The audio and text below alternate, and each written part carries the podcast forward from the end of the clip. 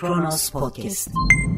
Mevcut iktidarın mağduriyetler nedeniyle dilinden düşürmediği postmodern darbeye ilişkin yargılamalarda askerlerin yaşlarından dolayı tutuksuz yargılanıp aldıkları cezaları da imza karşılığı hapse atılmadan çektikleri ama 70 yaşında bir yazarın 4 yıldır subliminal darbe mesajı söylemiyle demir parmaklıklar ardında tutulduğu ülke Türkiye.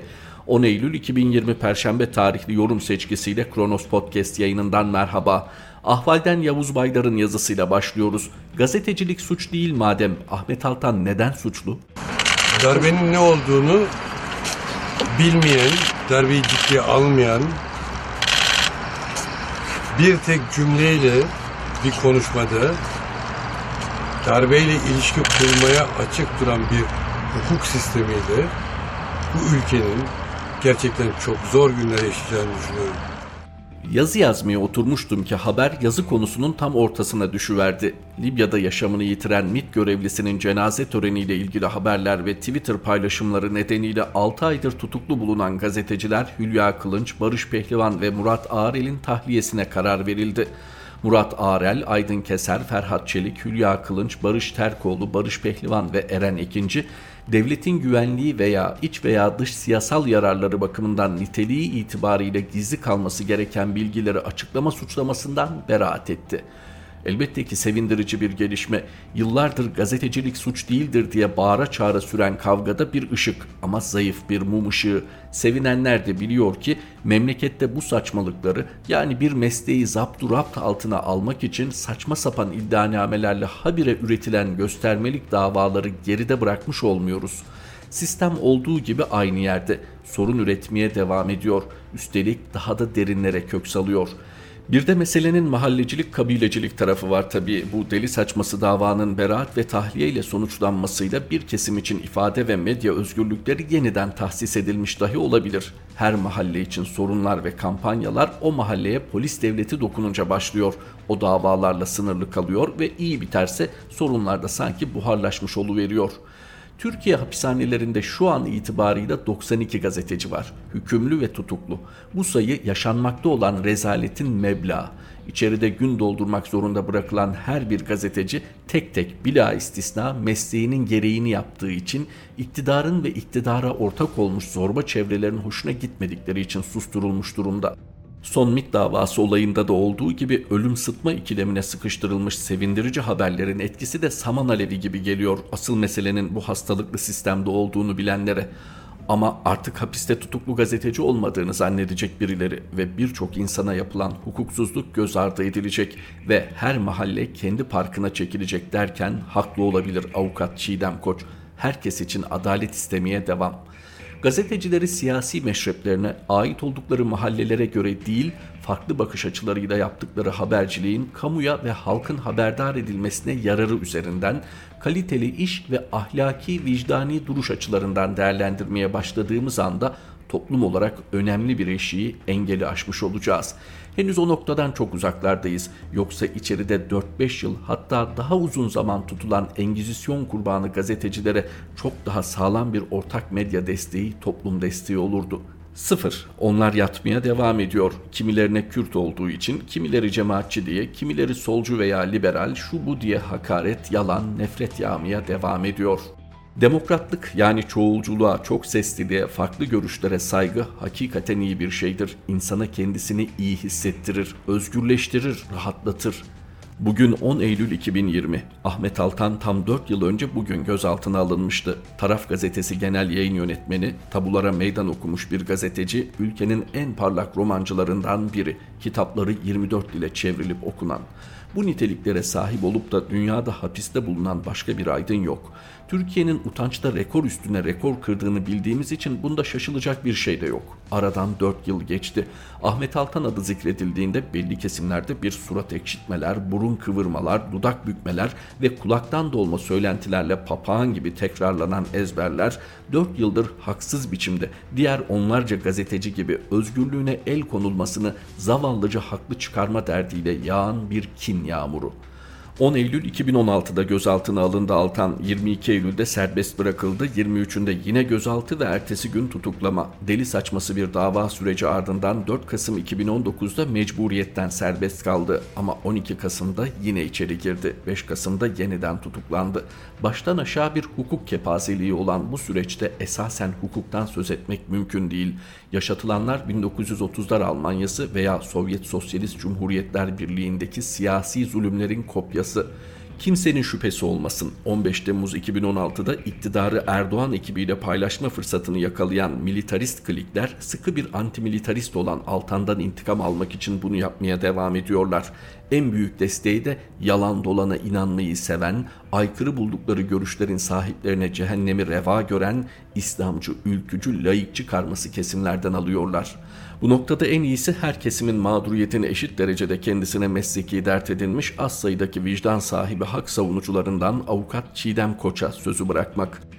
Ahmet Altan'ın neden hapiste olduğunu gayet iyi bildiği halde çarpıtmayı tercih edenlerle Ahmet Altan'ın neden hapiste olduğunu bilmeyen ama bu çarpıtmalara inanmayı tercih edenlerin kardeşliğinde yine bir gazetecilik suç değildir festivali başladı. Herkes hoş geldiğini sanıyor. Fakat bu kadar ikiyüzlülüğü, pişkinliği ve utanmazlığı getirdiğiniz yere hoş gelemezsiniz. Pek de hoş bulamazsınız zaten. 1. Öncelikle ulusalcılar. Ahmet Altan o pek bayıldığınız balyoz Ergenekon hikayesinden falan tutuklu değil. Ahmet Altan toplamda 3 yazı nedeniyle tutuklu. Yani sadece yazdığı için. Anlayabiliyor musunuz bilmiyorum. 2. Taraf gazetesi yöneticisi olarak yargılaması devam eden davada da konu balyoz değil. Üzgünüm sizin için. O davada zaten tutuklu da değil. O davanın da özeti şu. Ordu bir savaş planını kaybetmiş. Bunu da 5 sene sonra fark etmiş. Dönmüş diyor ki o planı siz mi bastınız? Siz mi kaybettiniz? Halbuki öyle bir planın tarafta yayınlanmadığı yine Genelkurmay'ın beyanında var.''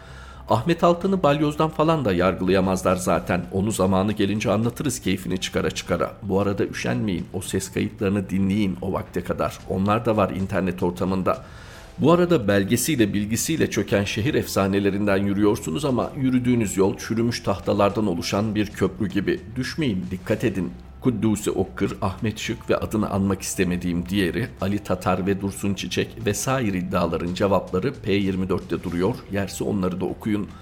Ahmet Altan benzeri görülmemiş bir hukuksuzlukla tutuklu. Yazı yazdığı için sadece ne cemaatle ne başka bir yapıyla ilişkisi kanıtlanabildi. Didik didik ettiler hem kendisini hem ailesini, mal varlığını tek bir şey bulamadılar.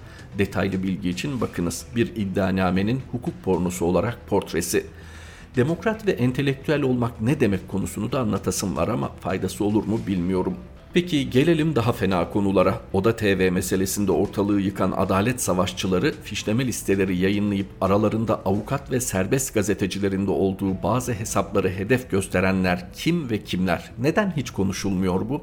Neyin ortaklığını yaşıyorsunuz hep birlikte? Atatürkçü olduğunuzu söyleyince demokrat olmaya ihtiyacınız olmadığını mı sanıyorsunuz? Nasıl bir adalet anlayışınız var sizin?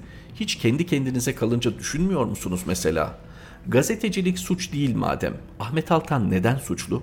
Ben söyleyeyim çünkü o asla iki yüzlü davranmadı. Asla boyun eğmedi ve asla demokrat olmaktan ödün vermedi. Yalanlarınız ve iftiralarınız ona dokunamadı bile. Algılaması zor bir demokrasi anlayışı olduğunu kabul ediyorum bu ülke seviyesinde. Ama insan düşmanın bile zeki ve onurlusunu istiyor yine de. Ben ondan öğrendim ve her gün baştan öğreniyorum demokrat olmak ne demek. Her türlü haksızlığa düşmanım olsa da karşı durmanın aslında kendi onurumla ilgili olduğunu ondan öğreniyorum yaşayarak. Tekrar ediyorum Ahmet Altan için de adalet isteyemeyenlerle yan yana durmam. Asla durmayacağım. Ama iki yüzlülük nasıl da vuruyor değil mi sırayla herkesi? Böyle yazmış koç ama sağır kulaklara, kör gözlere mi bilemiyorum. Şu gerçekler kimsenin umrunda değil. Önce müebbetle yargılandı. Sonra 10,5 yıl ceza verildi Altan'a. Dosya Anayasa Mahkemesi'ne kadar gitti. Baştan aşağı aynı içerikteki bir başvurudan kardeşi Mehmet Altan'ı Anayasa Mahkemesi haklı bulurken Ahmet Altan belli ki siyasi telkinler ağır bastığından haksız bulundu.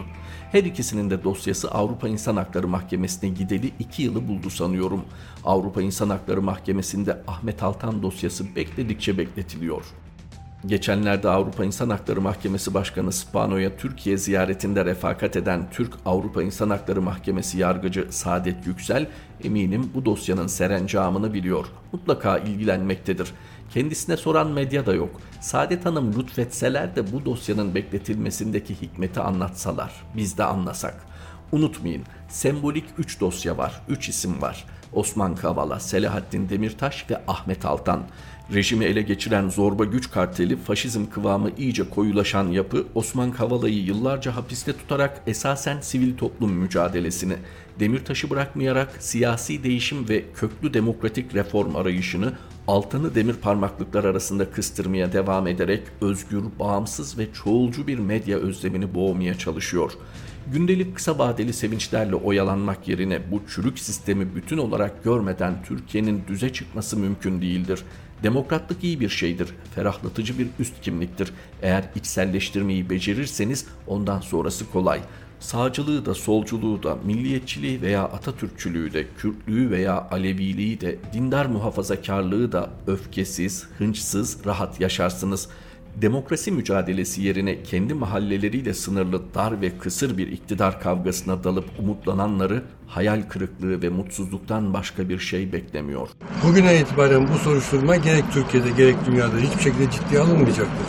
O zaman sormamız gerekir. Kim ve neden 15 Temmuz'u yapanların sonuna kadar araştırılmasını engellemek istiyor. Ve bunu aydınların üzerine sevk ederek yolundan saptırıyor. Zannediyorum ki bu darbenin siyasi sorunlarının ortada ortaya çıkmasını istemiyorlar. Korktukları bu. Yavuz Baydar imzalı yazıydı. Ahvalden sonra T24'teyiz. Mehmet Tezkan, saray hukukçuları şapkadan tavşan çıkarıp Erdoğan'ı iktidarda tutabilecek mi diyor. Şunu rahatlıkla söyleyebiliyoruz. Önümüzdeki seçime bugünkü yasalarla gitmeyeceğimiz açık ve net. Sarayın hukukçuları, sarayın danışmanları harıl harıl çalışıyormuş. Yeni sistem en çok ittifakları etkileyecekmiş. Köklü değişiklikler yapılıyormuş. Kulislere yansıyan bilgiler böyle.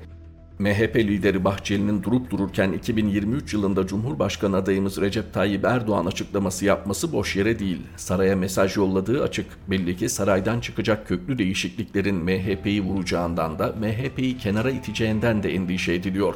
Yoksa 3 yıl sonrası için bugünden aday açıklanır mı? Bir parti 3 yıl sonrası için kendini bağlar mı? Bağlamaz tabii. Bu kadar angaja olmaz. Ama galiba Bahçeli de yakın gelecekte sandığın ortaya konulacağının farkında. Saraydan gelecek köklü yasal değişikliklerin hedefi muhalefeti dizginlemek olacak. Burası kesin. Merak edilen şu, rejimin yapısıyla da oynayacaklar mı, aynen koruyacaklar mı? Bu sorunun yanıtı şu sebeple önemli. Erdoğan Bahçeli'den tam destek alsa bile %50 artı 1'e ulaşamayacağını görüyor. Muhalefetin ise şansı var. Bugünkü yapıyla girilecek seçimde Erdoğan Üsküdar'a evine döner. Saray hukukçuları nasıl yaparız da, yasalarla nasıl oynarız da Erdoğan'ı 5 yıl daha sarayda tutarız hesabı yapıyor. Seçim yasasını AKP'ye yarayacak şekilde dizayn etmeye çalışıyorlardır. Hatırlarsanız 1980'li yıllarda Özal ayakta kalabilmek için benzer bir yöntem izlemiş, seçim çevreleriyle oynamış, seçim yasasını değiştirmişti.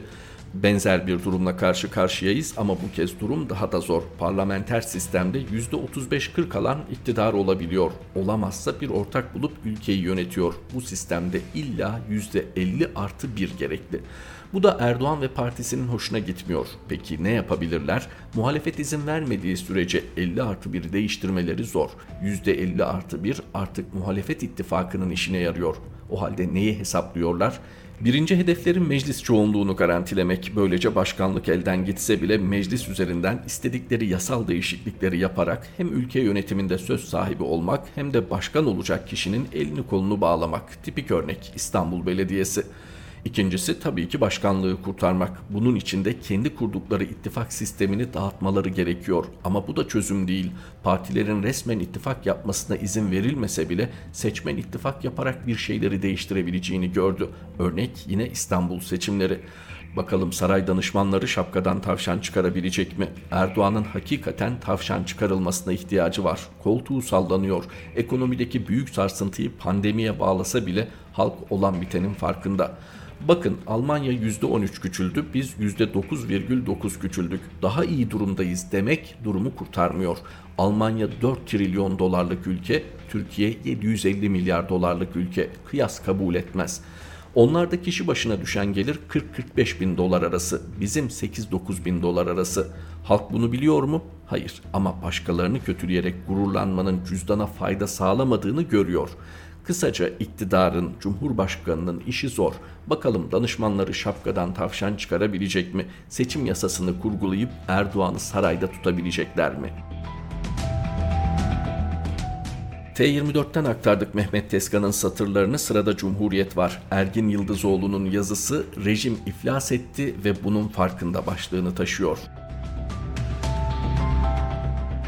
Ekonomi yönetimi, dış politika, Covid-19 salgını karşısındaki yetersizlikleri artık saklanamayan bu rejim iflas etmiştir. Kendisi de bunun farkındadır. Siyasal İslam'ın AKP'de temsil edilen iktidarının kültür alanında getirmeye çalıştığı yasaklar, uyguladığı simgesel ve fiziki şiddet işte bu iflasın ürünleridir. Gerçekten de rejimin Cumhuriyet'in kültürel mirasına sadık kalmakta inat eden Tele1 kanalını sık sık karartması, Sendika.org sitesinin siyasi nedenlerle engellenmesinin dünya rekorunu kırması, sosyalist yayınların, Kürt siyasi hareketinin adalete ilişkin konuları konuşma kanallarının bir teviye tıkanması bu iflası sergiliyor.'' Yalnızca derinleşen ekonomik kriz, ağırlaşan siyasi kültürel baskı, kontrolden çıkmış bir Covid-19 salgını altında yaşamaya çalışan halk için değil, bu rejim için de artık istikrar ve huzur yok. Bu rejimin egemen sınıfının ekonomik çıkarlarıyla genel olarak halkın refahının, özel olarak da Türkiye kapitalizminin sermaye birikim sürecinin gereksinimleri arasındaki uçurumun dolayısıyla krizin derinleşmeye devam etmesi bir yana rejim geleceğini güvenceye alamadığını dehşetle görüyor kültürü en geniş tanımıyla davranışsal tarzların gelecek kuşaklara genetik olmayan yollarla aktarılması olarak tanımlarsak, bir siyasal iktidarın geleceğini güvenceye alabilmesi için yalnızca ekonomik kaynaklarının değil, daha da önemlisi kültürel egemenliğinin yeniden üretimini güvenceye alması gerekeceğini görebiliriz kültürü en geniş haliyle davranışsal tarzların gelecek kuşaklara genetik olmayan yollarla aktarılması olarak tanımlarsak bir siyasal iktidarın geleceğini güvenceye alabilmesi için yalnızca ekonomik kaynaklarının değil daha da önemlisi kültürel egemenliğinin yeniden üretimini güvenceye alması gerekeceğini görebiliriz. Kültürel egemenliğin yeniden üretimi önce yeni rejimin ekonomik ve siyasi gereksinimlerine uygun kültürel biçimlerin, kurumların ve araçların, pratiklerin üretimini başarmayı gerektirir. Örneğin Osmanlı'nın enkazı üzerinde kurulan Cumhuriyet, Türkiye kapitalizminin yeniden üretimi için gereken kültürel egemenliği, laiklik, demokratikleşme, bilime ve akılcılığa önem veren eğitim sistemi ve kalkınma alanlarındaki reformlarla başlayan canlı sanatsal pratiklerle desteklenen süreç içinde yüzyılın sonuna kadar korumayı başarmıştı. Bu kültürel yeniden üretimin mirası büyük ölçüde varlığını sürdürmeye ve siyasal İslam'ın iktidarının AKP rejiminin geleceğini tehdit etmeye devam ediyor. Siyasal İslam'ın AKP rejiminin kurmaya çalıştığı kültürel ekosistem belki ana muhalefet partisinin dilini, siyaset tarzını şekillendiriyor ama Cumhuriyet rejiminin kültürel mirasının yerine geçecek yeni kültürel ürünleri, kurumları, milli eğitim tam bir fiyaskodur, üretemiyor. Cumhuriyetin müflis Osmanlı İmparatorluğu'nun çok zayıf da olsa kültürel mirasını kendi üretim süreçlerine katmaktan çekinmemesi yeninin, modern, akılcı olanın özgüveninden kaynaklanıyordu. Siyasal İslam'ın yeni rejimi Cumhuriyet'in kültürel mirasını kendi yeniden üretim süreçlerine katamıyor. Çünkü siyasal İslam'ın sanat ve edebiyat alanı tam bir çorak ülkedir. Gelecek kuşaklara aktarmak istediği davranışsal tavırlar yeni ve modern, akılcı değil, kapitalizm öncesine ait günümüz kapitalizminin ekonomik, teknolojik gereksinimleriyle uyumsuz antikalıklardır. Siyasal İslam'ın kültürel iktidarsızlığı kesin ve kalıcıdır. Geriye Cumhuriyet'in kültürel mirasını, bu mirasın geçmişe yönelik eleştirilerini konuşulabilir olanın sınırlarının dışına itmeyi denemek kalıyor. Diğer bir deyişle şiddet uygulayarak susturmak. Kültürel alanda egemenlik kuramıyorsak istibdat kurarız.'' AKP rejimi kalıcılığına kendisi de inanmıyor. Her an yıkılma korkusuyla yaşıyor. Altın kaplama mobilyaları, sarayları, servetini sergileme merakı, üst akıl paranoyası hep bu bilinç dışından günlük yaşama sızan korkunun biçimleri değil mi? Rejimin özgüveni artık bir televizyon dizisindeki kurmaca karaktere ilişkin sosyal medya mesajını kişinin hatırasına hakaret gibi bir suçlamayla mahkemeye taşıyacak, tarikat şeyhlerinin çocuklara yönelik cinsel taciz olaylarına ilişkin haberleri yasaklamaya varacak bir düzeye gerilemiştir. Rejim iflas etti ve bunun farkında. Bu rejim gitmeden istikrar ve huzur yok.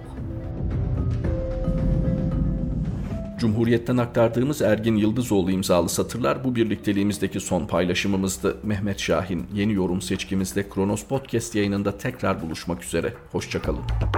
Kronos Podcast